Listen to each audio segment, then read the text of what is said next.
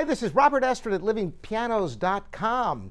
And today the question is Do performers make mistakes? That is, classical performers.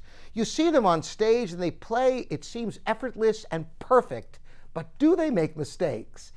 Now, there's a lot to this question because, first of all, of course, performers make mistakes. And brilliant performers sometimes will have train wrecks, but it's quite rare. Usually what happens is there'll be something that might happen, but unless you're intimately familiar with the score, seasoned performers know how to hide the mistakes well enough to not disrupt the performance. It's not that they're trying to make themselves look so great. It's that they don't want the audience to be encumbered with anything that's uncomfortable. So this is one skill set, but there's more to it than that because performers today actually do play scarily accurately. it's, it's compared to what it was a generation or two ago.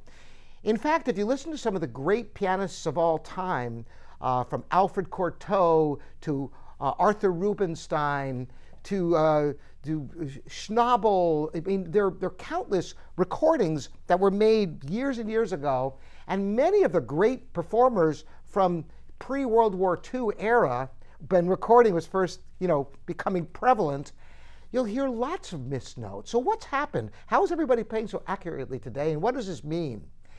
Well, I've talked about this quite a bit. Of course, today it's obvious. Everybody hears everyone because of the internet.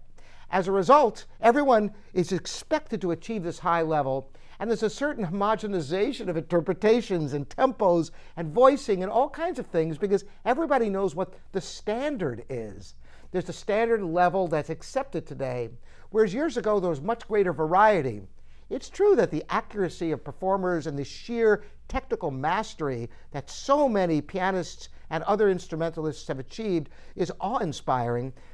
But on the flip side, there isn't as much experimentation. Sometimes these old performers, if you listen to these, these classic recordings, they'll take chances and liberties that nobody would dare today. Now, occasionally they'd fall flat on their faces, but when they didn't, they could achieve highs rarely heard anymore. So accuracy is important, and it is important not to make an audience feel uncomfortable. But yes, performers do make mistakes, even though they hide it extremely well. But it's not all about accuracy, is it? I'm interested in your comments, which you can send to livingpianos.com or right here on YouTube.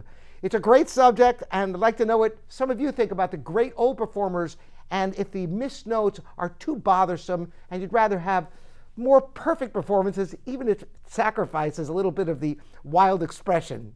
All right, once again, Robert at livingpianos.com here at your online piano store. See you next time.